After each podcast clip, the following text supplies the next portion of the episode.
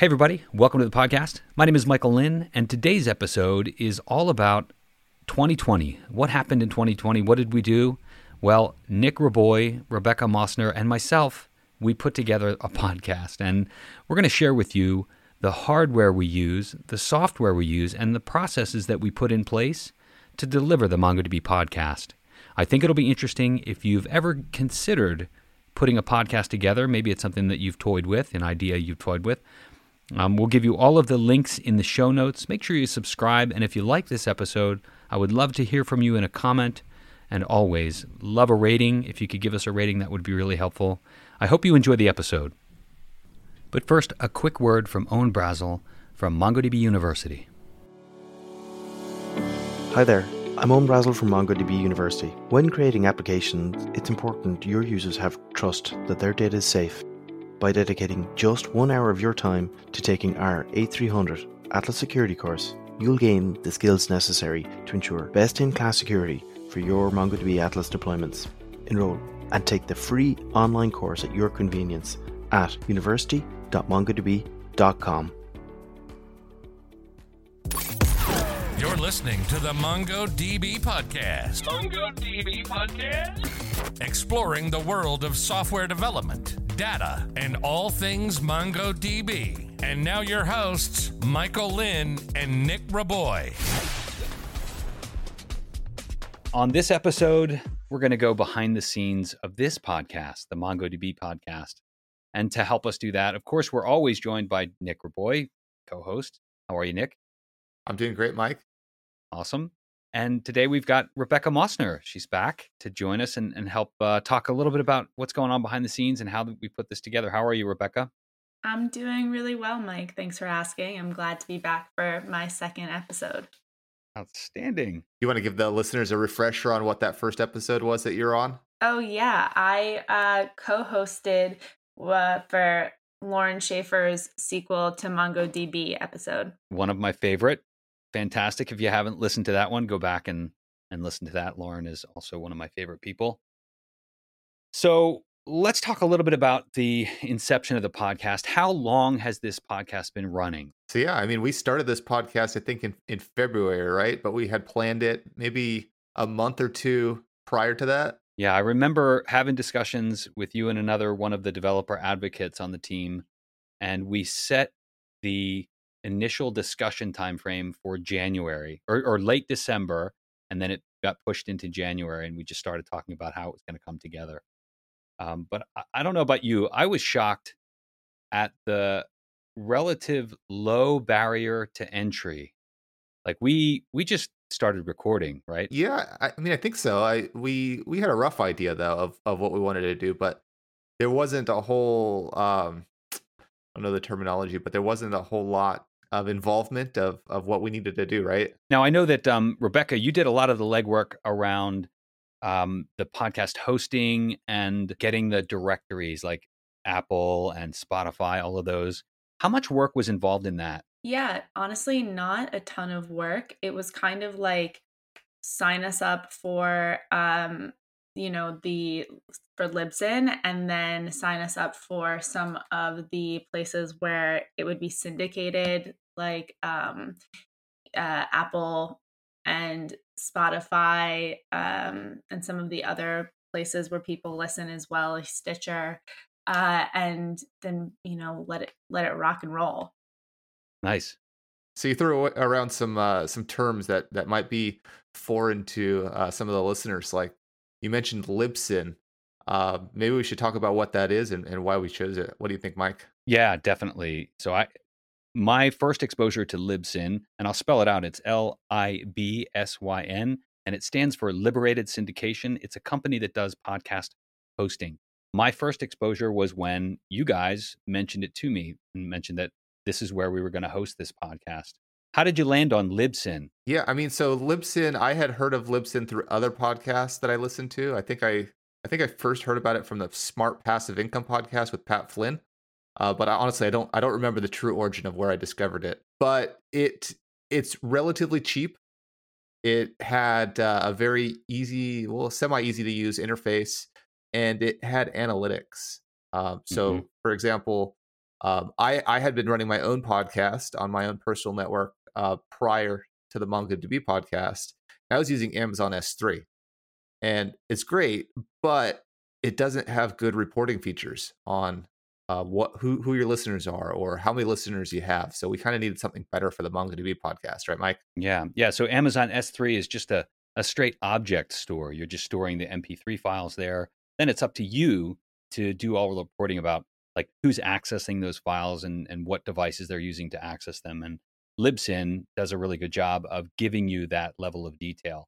I will say that I if I could reach out to the Libsyn folks and make a request, like I really want uh, I want enhanced reporting, access to the statistics uh, via an API would be phenomenal, so that we can kind of do our own uh, analytics dashboard. That would be great.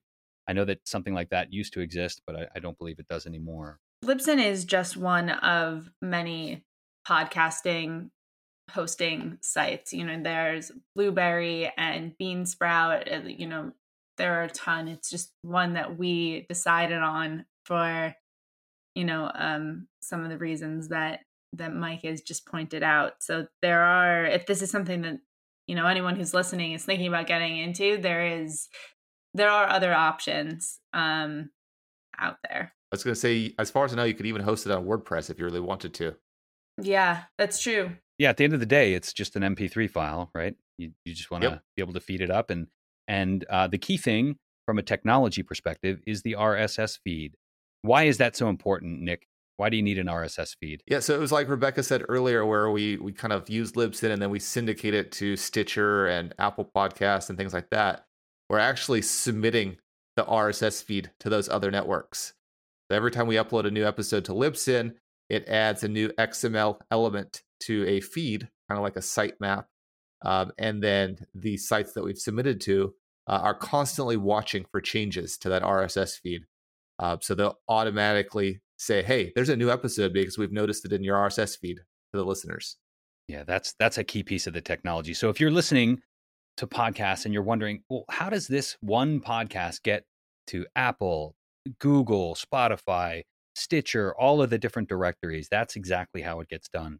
So again, just to kind of wrap this up, Libsyn for us is the podcast hosting service that we subscribe to we upload our MP3 file of the episodes. We provide some metadata like the title, the description. We include any links that we mentioned during the podcast. That's all done through the Libsyn interface.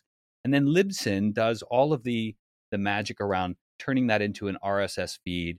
And, uh, and as part of the sign up process in Libsyn, we go and we subscribe. We, we tell Libsyn that we want to publish our RSS feed to Apple, Stitcher, all of those those directories. And then of course, you'll need to go to each one of those and provide that link to the RSS feed. So you'll go to Apple's podcast interface and provide them with the link to the Libsyn RSS feed, and that's kind of how those two things get joined up. But it's not as complicated as it sounds, right? Yeah, no, it's it sounds way worse than it really is.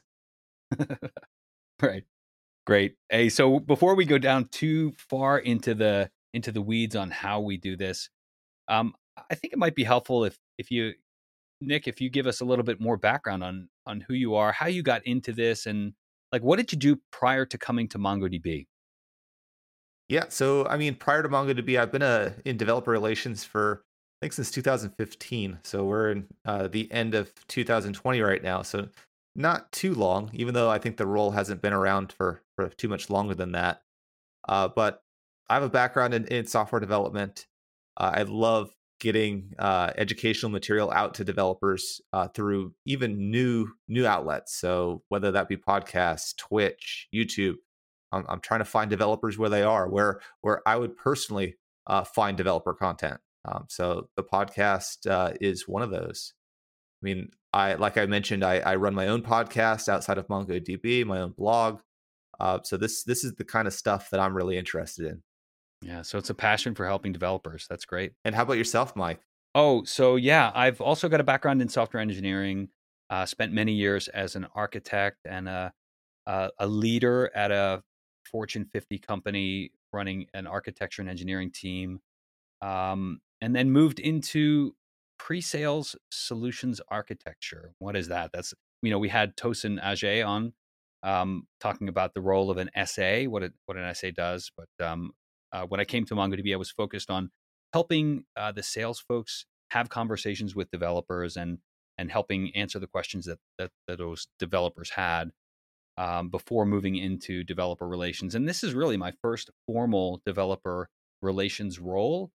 Uh, however, like you, I think I've always been doing a lot of the same things. It's really the role that has kind of uh, shaped up and, and come into creation. So, writing blog articles, uh, speaking at conferences, all of those things. So, um, yeah, but I'm I, I'm absolutely in love with the role. I think it's a perfect mix of uh, of writing software, writing sample applications, and teaching and helping people. I think that's really what uh, what I'm I'm focused on.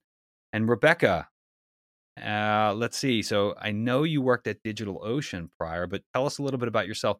What's uh, what's in your background?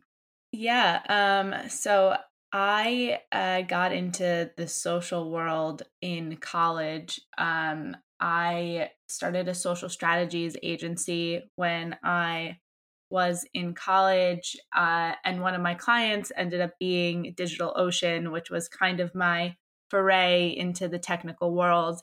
I never actually pictured myself going into tech. I have no background in it, no formal education. I studied communications in college, um, but completely fell in love with developers and talking to developers on Twitter all day, which was uh, ended up being my job making memes and gifs and or gifs sorry i don't want to start that controversy on this podcast um, but yeah so i started working at digitalocean. I graduated early so that i could start uh, working there. And it was yeah I, I just kind of fell in love with social media and developers and and this whole like marketing for for developers. And then i was there for two years running social for digitalocean. Um, I thought that you know infrastructure was super interesting. You got to you know uh, see full stack.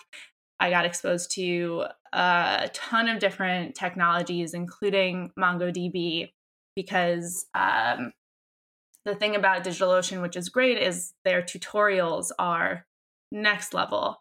So mm-hmm. I was mm-hmm. really able to learn hands on about um, so many different companies technologies that were really uh you know just just coming about and um yeah i, I heard about uh mongodb quite a bit there were tutorials that were being written and this opportunity came up and about two years ago i came on over to uh, mongodb and now i run social here and uh, we're all over social, anywhere. we're trying new things all the time. We're here, we're uh, Twitter, Facebook, LinkedIn, uh, Instagram. TikTok. We have a TikTok. So you know, we're always we're always trying new things. And you've been uh, an ac- absolutely critical asset to this podcast, uh, even though that you've only been on one episode. You you work behind the scenes nonstop, uh, making this thing a success let's talk a little bit about that process. Like, you know, eh, folks that are listening probably, you know, they they listen to the to the subject of the podcast and they they probably think we maybe we get together and talk about it. But there's a lot of thought that goes into the the episodes and um I don't know, maybe we just talk a little bit about the process. We have a weekly uh, meeting. Sometimes it, it, ends up being less than weekly, but um, we've got a weekly meeting where we float the ideas for for for episodes. Um, and then and what what happens from there, Nick? Talk a little bit through the, the process. Um, yeah, I mean, maybe maybe before we even go there, and this is up to you, but maybe we talk about some of the the the type of episodes that we've had on the show so far, and then we talk about the process on how how we got there. What do you think? I love it. Yeah, I love it. Yes, I mean when we started the podcast, we went into this because you were you were on the the startups um, and emerging markets team, right? Correct. Emerging developers. yeah Uh, so our our whole kind of goal was to get these startups front and center on the podcast and show that they they're doing amazing things with MongoDB and kind of give them that that limelight, right? Yep. Uh, not only that, but we also went into it uh, a few episodes um, on MongoDB technologies. So I think it, what was it like the third or fourth episode? We got right into uh, MongoDB uh, Stitch, which is Realm now, right? Mm-hmm. Yep. Introduction to Realm. So what else do we have on the podcast this year, Mike? So so we we kind of pushed into that technical space. We did some more things with. Uh, well, we had Joe Carlson on, and we talked about GraphQL. That was one that was really well received.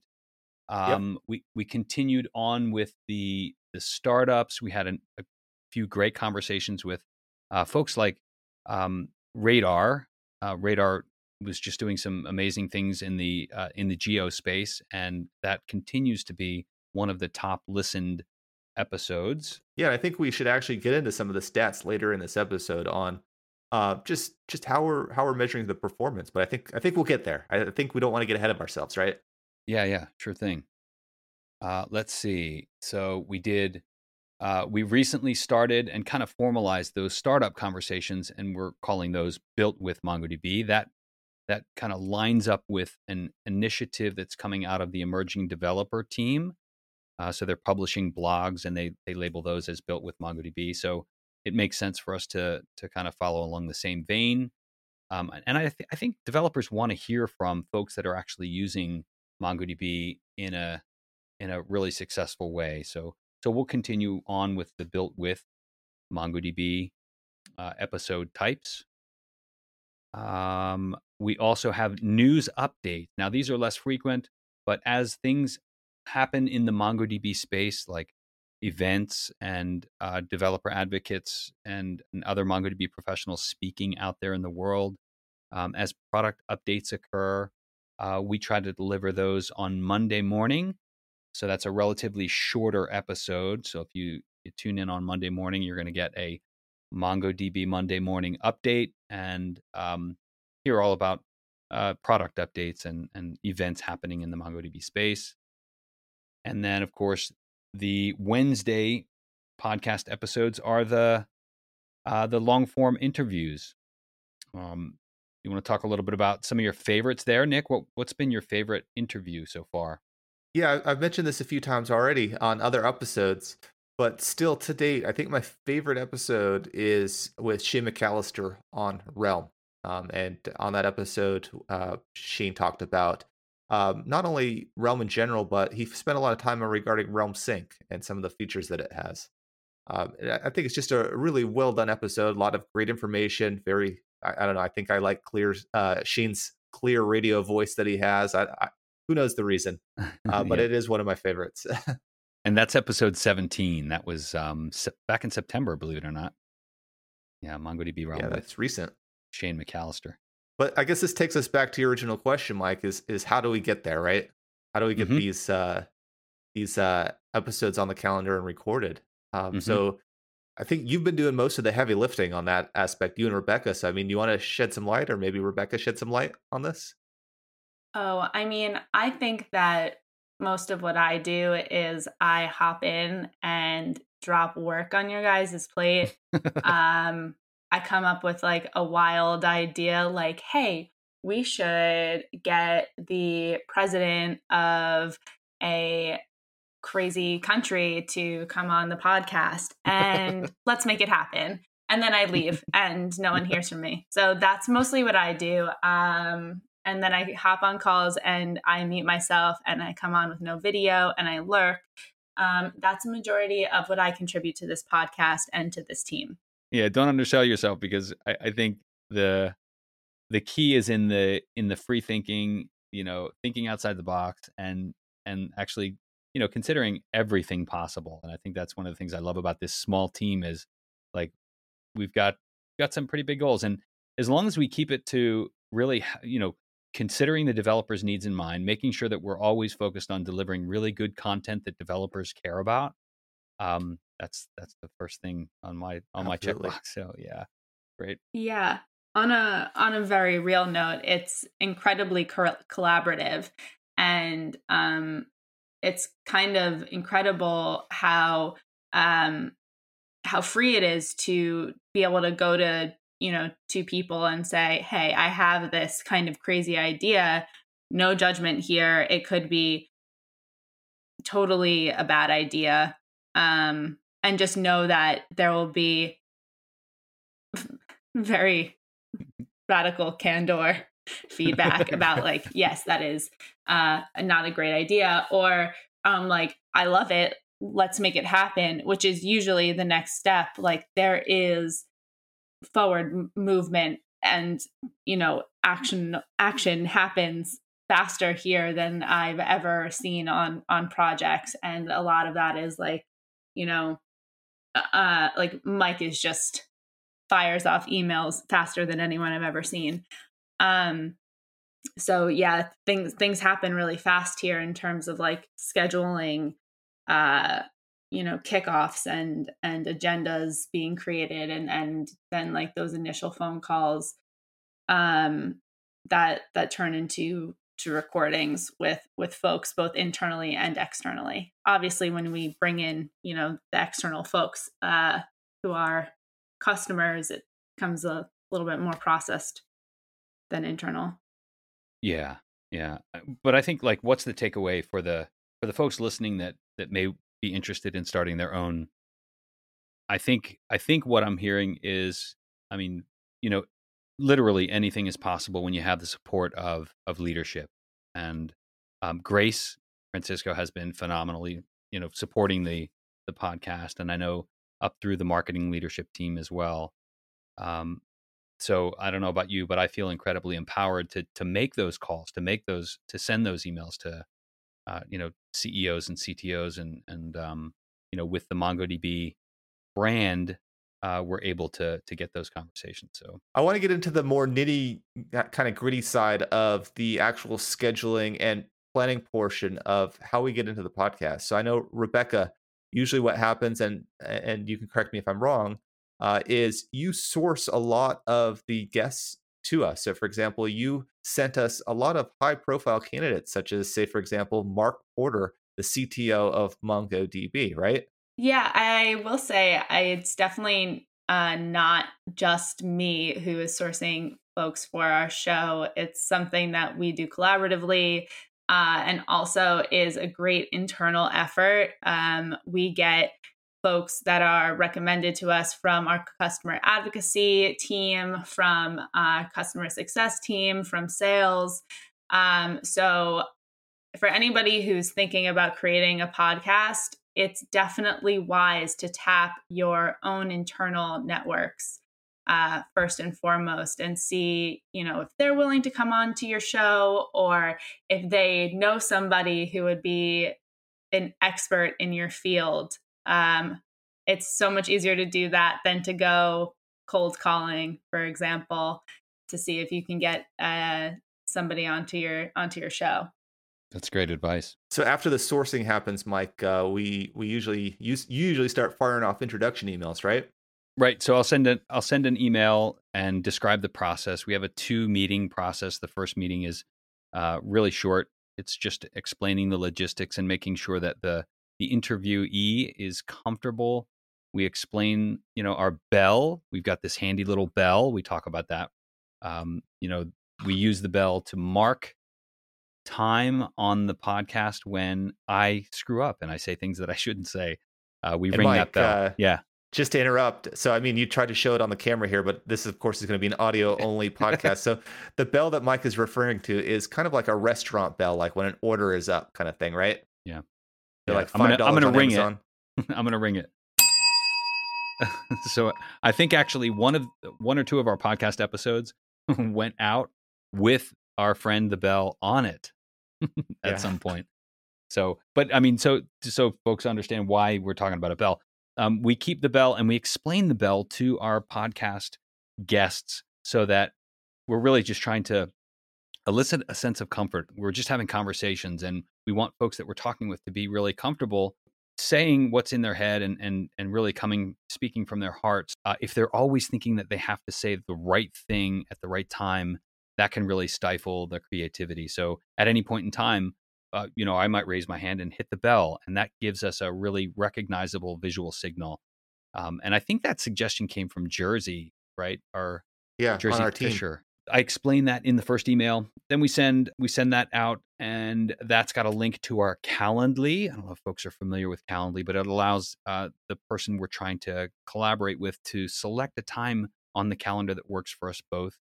I, I kind of leave that in their hands so that they they pick a time that works for them. Um, that's been an amazing tool for us.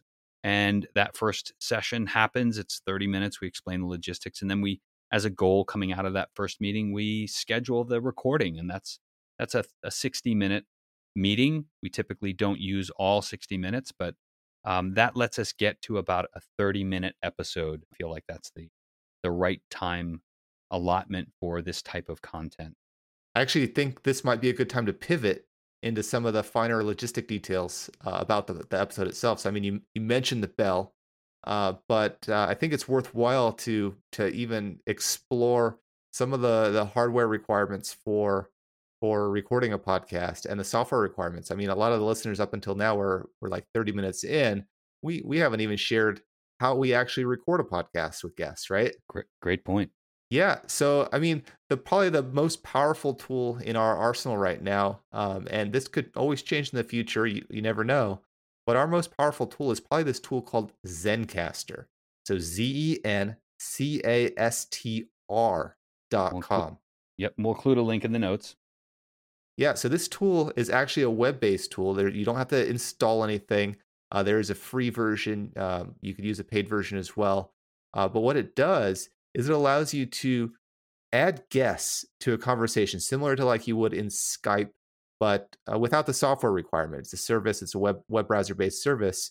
And when you're talking to each of your guests in this tool, you're actually getting a separate track for each guest. So if you have 10 people on your call, you're going to get 10 different tracks to edit. It's not all merged into one.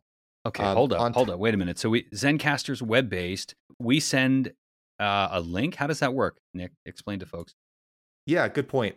Uh, so what happens is usually what we'll do prior is we'll log into Zencastr, we'll create a a recording uh, kind of room. It's kind of like a chat room almost. Um, it gives us a unique link that we can send to our guests. Uh, they will all log into this this room. Uh, they don't need an account. They can just enter their name, and that's how they'll be represented in the tool. Uh, we have admin access, so we'll actually be in charge of hitting that record button. Uh, so we'll all be in that tool, uh, when when we hit that record button, it doesn't it doesn't just give us that one track. Like I said, what it's doing is it's it's saving the audio track to everyone's local computer in their browser cache.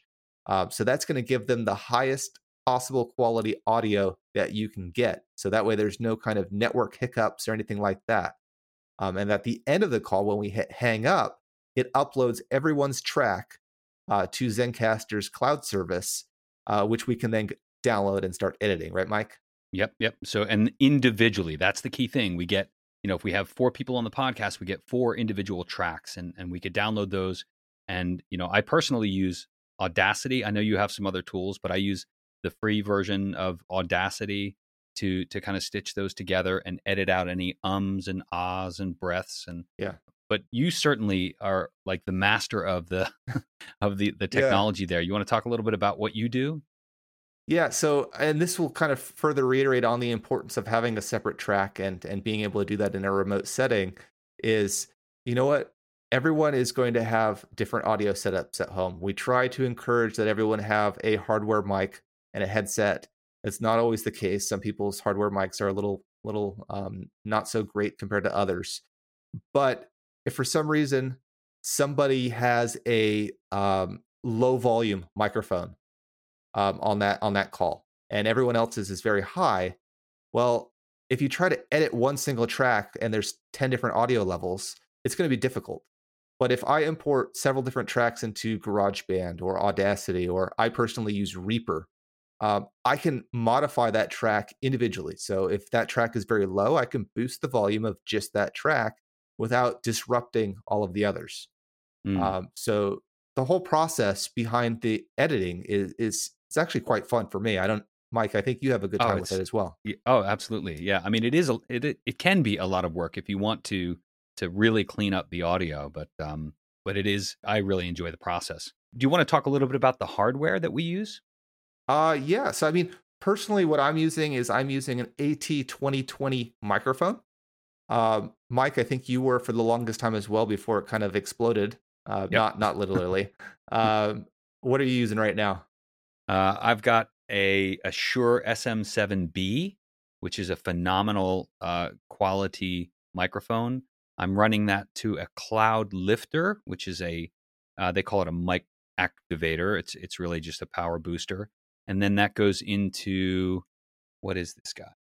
A what is it? Scarlett Solo. Scarlett uh, Focusrite. Focusrite Scarlett. Yeah, and this is the yeah. third edition. Um, that's uh, and, that's an XLR to to USB converter with preamp, right? Right, and that's the key thing. XLR is the interface for the SM7B. The microphone I'm using has this uh, this large jack. That's called an XLR jack. And to get that, to get the the the actual connection to the computer, to my, I'm just using my laptop. That needs to go into the Focusrite, and then out the back, it, com- it comes out, and there's a USB C connection that connects it right to my laptop. And um, what that gives me is is it removes the the necessity to uh, control the sound on the Mac on the on the computer itself, and I just use the Focusrite to control the input gain and and all of the settings there. And just for just because we're we're mentioning each of our microphone hardwares, and you can you can gauge the quality of that hardware based on this particular episode. Rebecca, do you happen to know the the microphone that you're using, um, so that way listeners can get an idea? Oh man, um, mine is a $32 microphone from Amazon is USB. Before we leave the hardware discussion, Nick, do you want to talk about why it's important for guests to have a separate microphone and and if at all possible yeah. uh, headphones? Yeah, absolutely. So uh, I'll I'll I'll rewind a bit. So the reason why, and this is, I think this might be more of a personal opinion than anything on why it's important to have a microphone at all for a podcast and not use your internal laptop microphone or, or similar, is if you're, you're going to have listeners where English, for example, might not be their first language. If your audio quality is not clear, they they will not be a, a, subscriber to your podcast because it will be too difficult to translate on what you're saying. So if you have any hardware, it could be video, it could be audio, it could be anything. You want your microphone to be the best of the bunch uh, because that is going to be the most impactful. But in regards to actually having a headset and microphone, you need you kind of need to have a headset because if you're if you're blasting everyone's audio through your speakers, your microphone is going to pick up that sound and create an echo or some kind of noise uh, which is just going to be overall disruptive and, and kind of difficult to remove uh, post processing. So it's the clarity of the of the signal, and and once we we have the hardware in place, once we have the Zencastr, uh, and we get the episodes, we're editing them. I mentioned Audacity uh, earlier on. We were using GarageBand. Once that's in place, we also the output of that is an MP3 file, and we can take that and upload it to we're currently using Libsyn, which we mentioned previously for our for our hosting. But then we also go one further step and we transcribe the episodes. Uh, we use a service called rev, R-E-V.com, and uh, I will take the completed episode and I'll trim off the intro and the outro that we're not transcribing anything we don't need. And I'll send that to rev.com. They do a phenomenal job of transcription it takes a, a couple of hours, maybe seven or eight hours, and I get a a really well done, time stamped version of the discussion that we had for the podcast. And we publish those on the Developer Hub, right? We put those on developer.mongodb.com. So you can not only listen to the podcast, but you can also read it. And then uh, what I do is I spend some time going through the transcription and adding links to the discussion points that that are relevant I do pull quotes and I, I uh, create little block quote sections. So you're not looking at this straight wall of text. Where applicable, I will get photos of the guests and put those on there. So if you ever want a little bit more detail about um, a podcast episode, maybe you want to see what the person looks like, you can head on over to developer.mongodb.com and there's a, a podcast section there that you can click through. So what's next on this uh, podcast agenda? So I mean, we've we've talked over the the hardware. We've talked over how we source and, and deal with guests on the show. uh, some of the transcriptions. Do we want to get into uh, some of the analytics or how we gauge whether or not our episode is successful or any kind of post uh, post publishing uh, kind of promotion? Definitely. So, uh, well, we mentioned that Libsyn provides us with stats pretty much on a daily, if not multiple times per day. I will log into Libsyn, I will click the stats button, and I will filter the stats based on the current month. And I'll get a CSV. I'll click a button that gives me the CSV file. And I import that into a spreadsheet in Google Sheets. and uh, I've got all sorts of um, uh, little formulas that that pull data out of out of the CSV and uh, pivot tables that that added up. But at the end of the day, what we're looking for is the listenership for each episode for each day. Uh, but Rebecca, do you have something to add there? I think that that is a good assessment of how we're looking at things. Generally, I think that this year launching a podcast has been uh, an interesting risk um, with you know covid people are listening to podcasts a little bit less than they typically would have because they are not commuting and so you know as we're coming up on a year of you know having this podcast out um we've seen a lot of relative success and i think that we have a lot to be proud of. There are numbers that I'm I'm sure we're we're looking at and and missing or not accounting for because there are a lot of people who are not going about their normal routines still at this point or are adjusting to a new normal routine. Analytics are all about telling a story and and I think we're still figuring out exactly what that story is in addition to, you know, the the world around us. But even even with that risk, uh, we've we've seen a pretty pretty constant uh, increase over the months on on our show, right? Oh yeah, I think that's like the other thing about uh, about podcasting too, and about about content in, in general and, and and putting anything out there is consistency is really important when you're trying to create uh, a community and and an audience and trying to build your voice and you know people need to be able to expect all right you know mike and nick are going to be putting out an episode every single day at this time. And I, it's just so interesting because initially when we set goals and i don't think we mentioned this but when we set the goals for this podcast it was going to be monthly. Yeah. A monthly yeah. podcast. now you guys are pumping out episodes three times a week. That is insane. It's incredible. Um, but there is a lot of accountability and expectation that will hopefully be there from the community that like Monday, Wednesday, Friday, a year from now, hopefully the community will be like, all right, I like I expect a podcast from Mike and Nick. Like uh it's a it's eleven fifty four AM Eastern. Like, where's that podcast? So yeah, I, I think that that consistency is just so important. And as we've become more consistent and we've posted more, we've also seen those numbers really increase when we weren't consistent, when there were things that were outside of our control. Obviously, in June, with um, you know, following George Floyd's death, with the uh, Black Lives Matter protests, with the anti-police protests, we didn't post. We also obviously saw a huge like our our numbers drop by like like you know yeah and and i want to i want to state too like we we look at and we say the word numbers but these are listeners and it's it's really about the reason that we look at the at the statistics and the analytics is so that we understand that what people are reacting to where the listenership is is higher and that gives us an indication as to where we want to lean in.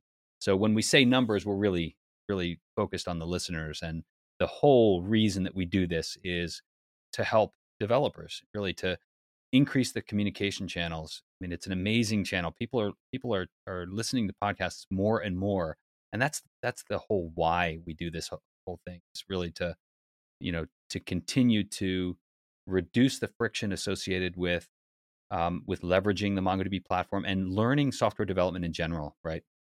Yeah, that's so true. And uh, on that, in that same vein, if there's anything that anyone has an idea about or wants to wants us to cover in an episode, there are definitely ways to reach out to us and either pitch an idea to us or you know share anything with us. Mm. Mike and Nick, what are those best ways do you think to get in touch?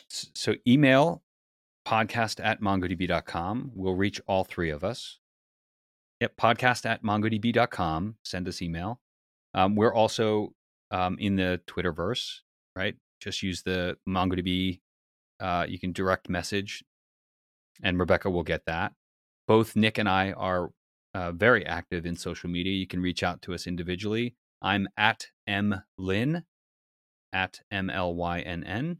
And Nick. Yeah, and I'm uh, at N Raboy. So first initial and then my last name, Nick Raboy. I think we've covered everything. Anything else we want to discuss or, or share with the listeners before we uh, wrap up? Um, no, I mean, I, would like to reiterate that if you want to catch up on on previous podcasts that we've done this year, uh, go ahead and go to mongodb.com slash podcast, uh, and that'll redirect you to our landing page. But you could always go to any of the uh, podcast networks and, and pick up the podcast there as well. Yeah, I would highly encourage you to to subscribe. We've got some really exciting things coming. Just had a phenomenal discussion with. Well, I'm going to leave it as a surprise, but I really would like people to subscribe so they don't miss an episode. And um, if I could close with a, a heartfelt request for reviews, we would love to get some feedback about the episodes. If you're listening to something and you enjoy it, take a moment. I know it's it's not easy these days with the way Apple hides the review button, but but we would love to hear from you in a review, whether it be on on Google, Spotify, or or um, Apple. That would really help us out. Rebecca, anything else? I mean, I I think we've we've said it all. I'm just uh, very thankful to be working on this project with um, with you both, and always thankful for the MongoDB community and for the people that we continue to reach. Um, this has been a really enriching project to be working on over the course of the last year, and I'm excited to see how it continues to grow over time. And all right, folks, thanks for listening. Thanks for listening. If you enjoyed this episode, please like and subscribe. Have a question or a suggestion for the show? Visit us in the MongoDB community forums at community.mongodb.com.